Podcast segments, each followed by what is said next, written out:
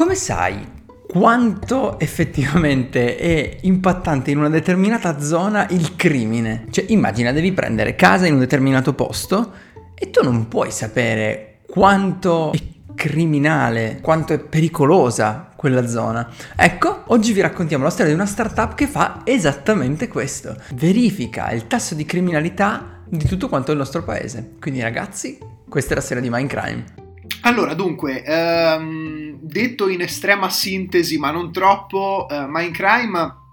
è un prodotto tecnologico che si trova all'interno di una startup che si chiama SafeTech. Noi siamo una startup innovativa e società benefit che ha prodotto questo software che eh, sostanzialmente si occupa attraverso un algoritmo di, eh, di, di, crawling fondamentalmente di recuperare da tante fonti online diverse che vanno da giornali, blog, forum, siti web a tema sicurezza che noi abbiamo scandagliato, verificato anche manualmente a livello di qualità di dati che raccolgono, che segnalazioni funzioni hanno, l'attendibilità. Immaginate, insomma, immagina Daniele questo, questo software che una volta lanciato va a fare un crawling massivo e a recuperare da tutte queste fonti informazioni e dati che sono riconducibili a fenomeni di microcriminalità e degrado urbano e a inserirli all'interno di un nostro database che è poi collegato a delle mappe, delle analytics, insomma che permettono all'utente, sia corporate ma poi anche il singolo utente, il cittadino, di poter vedere su mappa in maniera estremamente semplice e chiara la distribuzione e l'andamento nel tempo di questi,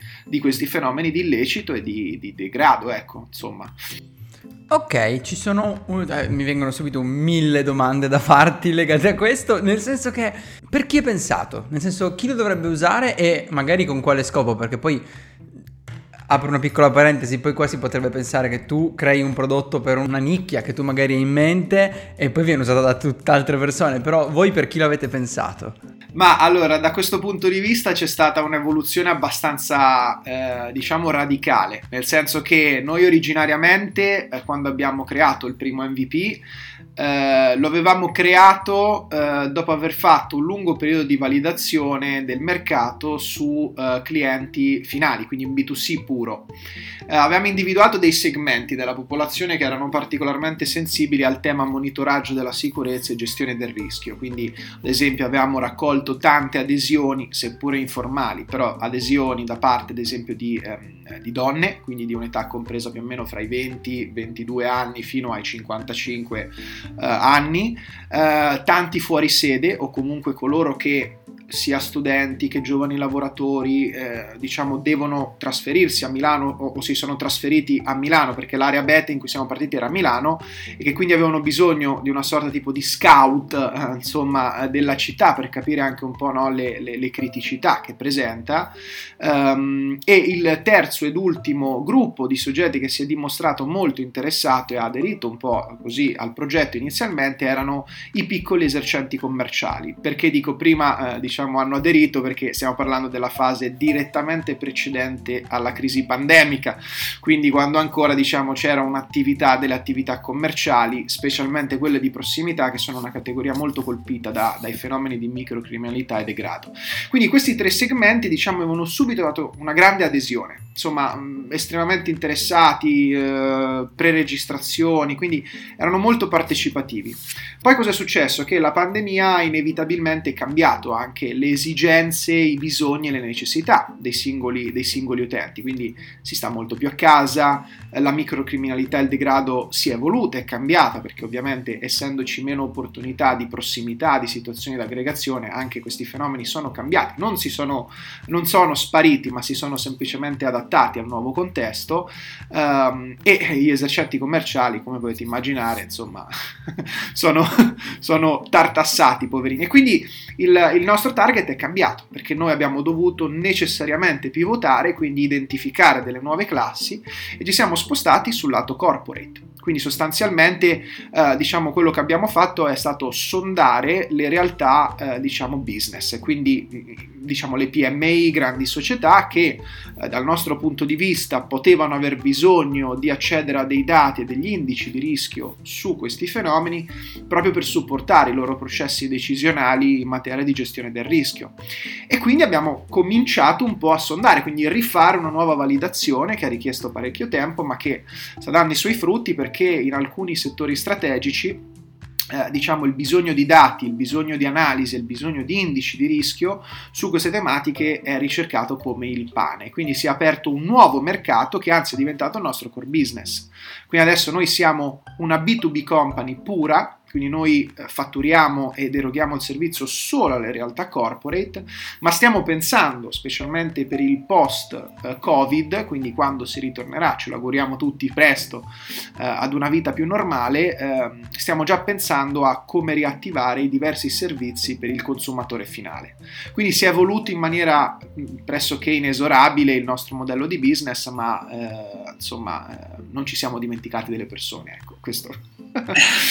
Che tipo di azienda utilizza il vostro servizio? Perché in realtà stavo pensando, se, se, non è più l'esercente, chi è? Allora, eh, sono diverse le realtà, nel senso che i bisogni, come puoi immaginare, sono mh, diversi in funzione eh, della, eh, della, della, del, del, diciamo del, del, settore commerciale, nel senso che eh, prova ad immaginare l'ambito retail L'ambito retail, eh, specialmente eh, diciamo quello food, che è stato quello meno colpito in questa, in questa fase storica, ehm, i diversi security manager o chi deve occuparsi della tutela del patrimonio su base tendenzialmente trimestrale, a volte può essere quadrimestrale, insomma in funzione delle policy interne, devono effettuare degli assessment della sicurezza dei punti vendita. Cioè in altre parole che cosa vuol dire? Vuol dire che il security manager o chi diciamo per lui lui deve accedere a tutta una sequela di materiali, informazioni per dire al manager dello store o al manager, diciamo il capoccia dell'intera area territoriale, quali sono i diversi livelli di rischio che contraddistinguono questi, questi centri commerciali, questi retail store. Quindi deve prendere in esame tante variabili, quindi la sicurezza interna, la sicurezza esterna, le variabili socio-economiche dell'area dove si trova quello store e ad oggi i dati in materia di microcriminalità e degrado sostanzialmente praticamente non, non esistono, cioè non, non, sono disponibili al giorno d'oggi eh, sul mercato. Quindi è un'ulteriore variabile che noi stiamo erogando a questi manager per rendere ancora più preciso il loro set di valutazioni del rischio. Uh, pensiamo ad esempio al settore uh, immobiliare assicurativo quindi tutte quelle grosse società o aziende o di intermediazione immobiliare o di valutazioni immobiliari eh, diciamo rapide che hanno già dei modelli di valutazione ma che non presuppongono la presenza di variabili di rischio in materia di microcriminalità o degrado. Quindi anche lì i nostri dati, i nostri indici di rischio vanno ad alimentare questi loro modelli di valutazione. Quindi in altre parole, se prima la casa veniva valutata solo su, ad esempio, parametri come la metratura, quante stanze ci sono, il piano del palazzo, la, la zona a livello di distanza da fermate metro, centri commerciali o altro, Ora i nostri dati, i nostri indici diventano un'ulteriore variabile che va ad innestarsi con le altre per rendere più precisa la valutazione dell'immobile. Nel bene, quindi magari innalzando anche il prezzo, o nel male abbassandolo, qualora ovviamente l'area risulti essere statisticamente un'area potenzialmente critica. Assicurazione è esattamente lo stesso, lo stesso tipo di ragionamento, quindi valutazione del piano assicurativo sulla base di, di questa ulteriore variabile. Uh, trasporti e mobilità, un altro nostro grande interesse interlocutore è tutto quello che è eh, mobilità eh, urbana, quindi eh, immaginate servizi eh, taxi piuttosto che servizi in sharing, perché ci sono tutta una sequela di criticità che colpiscono queste fasce, eh, diciamo, eh, commerciali, perché servizi sharing, uno dei più grossi problemi delle società che si occupano di bike sharing, monopattino sharing, car sharing, è quello specialmente diciamo monopattino, biciclette eh, sharing, meno car sharing, ma queste categorie sono spesso eh, caratterizzate da fenomeni di vandalismo, abbandono improprio dei mezzi, eh, diciamo furti, danneggiamenti, insomma tutta una sequela di fenomeni che vanno ad impattare su quella che è la brand reputation di queste società, di queste aziende e quindi sulla loro capacità di erogare un servizio di livello. Uh, quindi non so se vi è mai capitato di girare per la città e vedere il monopattino di una società buttato, capovolto e gettato in mezzo ai cespuglio, danneggiato con le ruote girate, insomma sono tutti piccoli accorgimenti che hanno una ricaduta diretta in alcuni casi, qualora ci siano dei furti o dei danni e in altri hanno un impatto sull'immagine della società, perché se io vedo un monopattino capovolto, accappottato, sostanzialmente l'immagine che mi faccio di quel brand è, ah, vedi il monopattino X è in mezzo al cespuglio, mm, immagine brutta della società. Quindi noi lavoriamo anche con loro per supportare attraverso i nostri API eh, per capire e aiutarli a gestire al meglio le loro flotte quindi suggerendogli il, il, diciamo, i park dove eh, diciamo, lasciare i monopattini, sugge- cosa suggerire ai loro utenti e clienti finali eh, a livello di guarda se lasci il monopattino lì, segui queste linee guida o piuttosto che magari non lo lasciare all'angolo della strada, lascialo in un punto ben visibile, con tutta una sequela di gamification che servono per incentivare chiaramente il cliente. Ma questo è molto bello, ma eh, ho una domanda a questo punto. Eh Prima di voi, queste aziende come facevano? Nel senso non esisteva un dato che si poteva prendere da qualche parte per fare questo tipo di analisi? Allora, i dati che loro utilizzavano eh, sono tutti dati interni, nel senso che sono dati che loro raccolgono ehm, attraverso le, le, le, i feedback delle loro flotte. Quindi magari se loro vedono il monopattino lasciato o eh, buttato eh, in via Rossi, eh, quello è un dato interno che loro raccolgono. Quindi quello per loro è un dato di degrado che comunque loro mantengono internamente. Quindi, che però è tentativi ed errori. Esattamente, perché sostanzialmente eh, tutte le attività di valutazione di queste diverse società in tutti questi settori di cui ti ho parlato si basano su dati interni, quindi non sono dati oggettivi esterni. Quindi è chiaro che sono parcellizzati e poi soprattutto sono dei dati non statisticamente significativi al punto da, da, da svolgere anche delle inferenze stabili nel tempo. Quindi l'asset, il valore aggiunto dei, dei, dei, dati, degli indici che noi raccogliamo e produciamo è proprio questo, cioè quindi di raccogliere da tantissime fonti diverse tutti questi dati, aggregarli gra- a livello granulare e interpretarli per supportare i processi decisionali di queste società in maniera oggettiva, quindi non più basato sul 3% dei dati in loro possesso, ma basato sul 70-80% dei dati su questi fenomeni in un determinato contesto urbano, quindi la quasi totalità. Certo, certo. Ma ecco, prima hai detto una cosa che mi ha colpito molto. Siete una società benefit. Ti chiederei prima magari di dire proprio in due minuti eh, che cos'è una società benefit e magari eh, come mai avete scelto di, di, di essere una società benefit. Allora, una società benefit è una società, eh, diciamo, è un, una targhetta, tra virgolette, che eh, ci sono poche in Italia, perché sono circa, se non vado errato, potrei dire una stupidaggine, credo più o meno 500,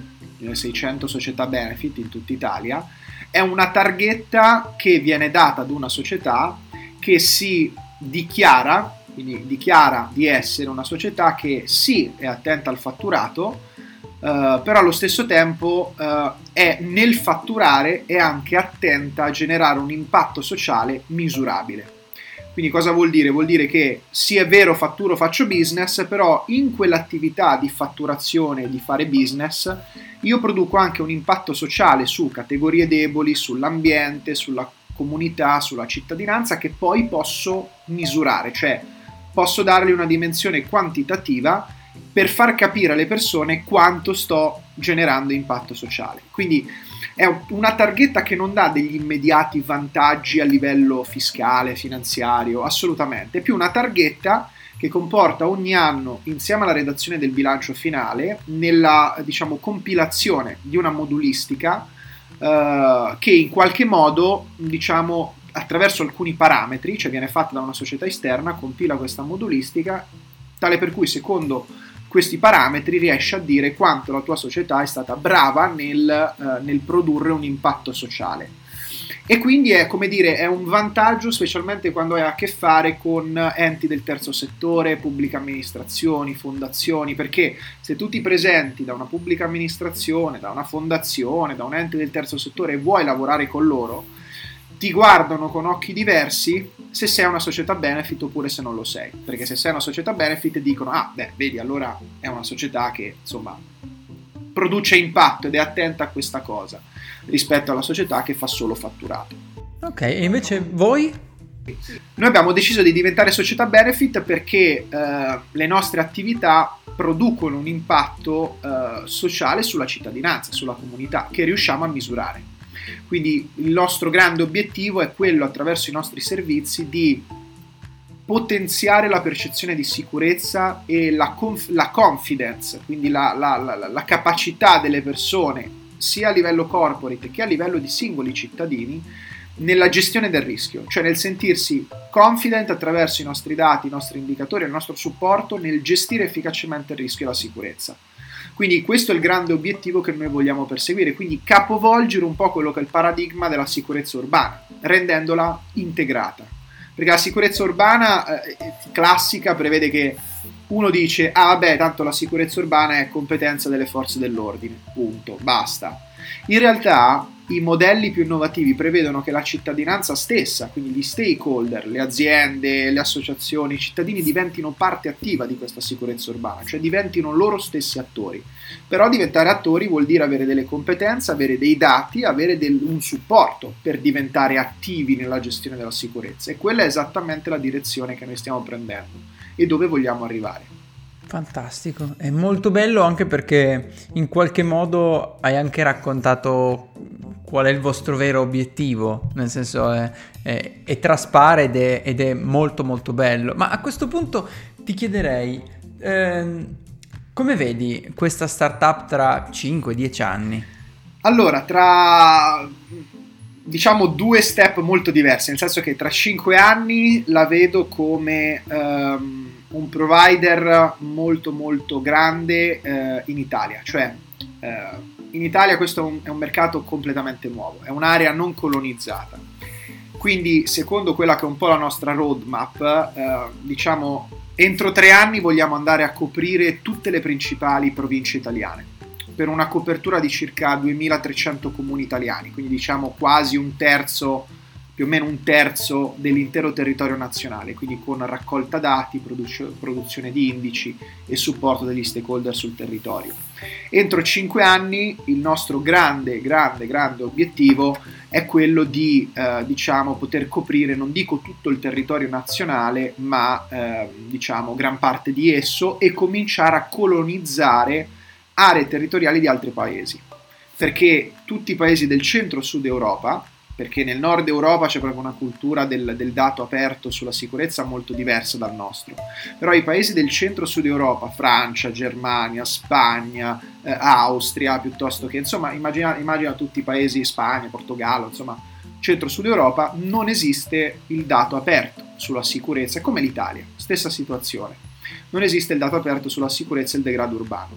Quindi questo vuol dire che il nostro servizio potrà aggredire in maniera molto diciamo, veloce e scalabile questi nuovi mercati. Quindi fra 5-10 anni io mi immagino eh, diciamo, la tecnologia Mindcrime presente su eh, gran parte dei paesi europei e quindi che abbia poi anche un canale commerciale in tutti questi paesi europei ecco, in maniera strategica, ma eh, questa è la, la, roadmap. Quindi cambiare, portare sul mercato un'innovazione che può cambiare veramente, questo perlomeno dal nostro punto di vista, il, il modo di approcciarsi alla sicurezza urbana integrata. Fantastico, ma ecco, ehm, ti faccio ancora questa domanda perché mi ha incuriosito. Ehm, voi da dove prendete il dato e come lo potete rivendere? Nel senso che questi dati legati alla criminalità sono dati che sono in qualche modo pubblici e voi li rielaborate o come? Allora, i dati che noi raccogliamo dall'online, anche se poi immettiamo dei dati nel sistema in offline che ci vengono dati dai nostri partner sul territorio, forze di polizia locale piuttosto che eh, associazioni di categoria, associazioni di quartiere, che sono tante antenne che raccolgono dati e informazioni dal territorio. Noi aggreghiamo e, eh, come dire, armonizziamo dati che non sono armonizzati. Cioè immaginate un articolo di giornale, prendi, eh, facciamo l'esempio Daniele, un articolo di giornale che parla di, un, di una rapina avvenuta in via Rossi a, a Verona, non lo so, sparo. Quell'articolo è l'esempio perfetto di un dato non aggregato e non armonizzato su un evento che invece potrebbe essere aggregato e armonizzato, perché si parla di una rapina avvenuta in via Rossi a Verona il 12 giugno alle ore 15. Tutte queste informazioni che sono disarmonizzate, sparse nell'articolo, possono essere aggregate in un database, quindi una riga di dato diventa evento rapina, il 12 giugno alle 10 della mattina in via Rossi con latitudine e longitudine, perché a quel punto avendo la via e il civico io posso già localizzare l'evento, più altre informazioni rispetto magari a, non lo so, ad esempio um, la, il comune, la provincia, la regione in cui è avvenuto, perché poi servono per fare le aggregazioni. Immagina una riga di dato così per decine di migliaia di eventi. Quindi io vado a creare un database sistema, sistema, diciamo sistematico, sistematizzato, organizzato su tutti questi eventi disaggregati e disarmonizzati che sono presenti online o in altre sedi. Una volta che noi abbiamo questo database, che è armonico e armonizzato internamente, noi lo scarichiamo e ci facciamo delle analisi quantitative utilizzando metodi di data analysis, quindi eh, a livello di analisi statistiche inferenziali, che ne so, con Stata, SPSS, R eh, o, o, altri diciamo tool che ci permettono di svolgere delle analisi statistiche avanzate, che ci permettono quindi di comprendere ed esplorare l'andamento di questi dati in relazione al contesto entro cui sono avvenuti così da produrre degli indici di rischio che sono compositi, che quindi prendono in esame tante variabili, il contesto socio-economico, la distribuzione dei punti di interesse dell'area, l'andamento di questi reati, li aggreghiamo in maniera armonica e questo indice finale che è stabile nel tempo noi lo vendiamo a quelli che sono i nostri clienti. Così loro possono averli, tenerli sotto forma anche di API, questi indici di rischio, e quindi monitorare nel tempo l'evoluzione di questi dati senza che ogni volta facciamo 2700 analisi. Ecco, quindi avere un, un, grande cervellone che nel tempo li aiuta a dire ah guarda mi fai vedere come si sono evolute le rapine in quest'area della città, accede alla nostra piattaforma, attiva il sistema e quindi l'indice si adatta ai parametri che lui imposta e quindi poi prende le decisioni sulla base di quello che vede. Bellissimo. Questo, sì, questo è un po' eh, quello che che facciamo. Allora, Giacomo, grazie mille di essere stato con noi, un abbraccio, a presto. Grazie Daniele, ciao, ciao a tutti, ciao ciao. ciao.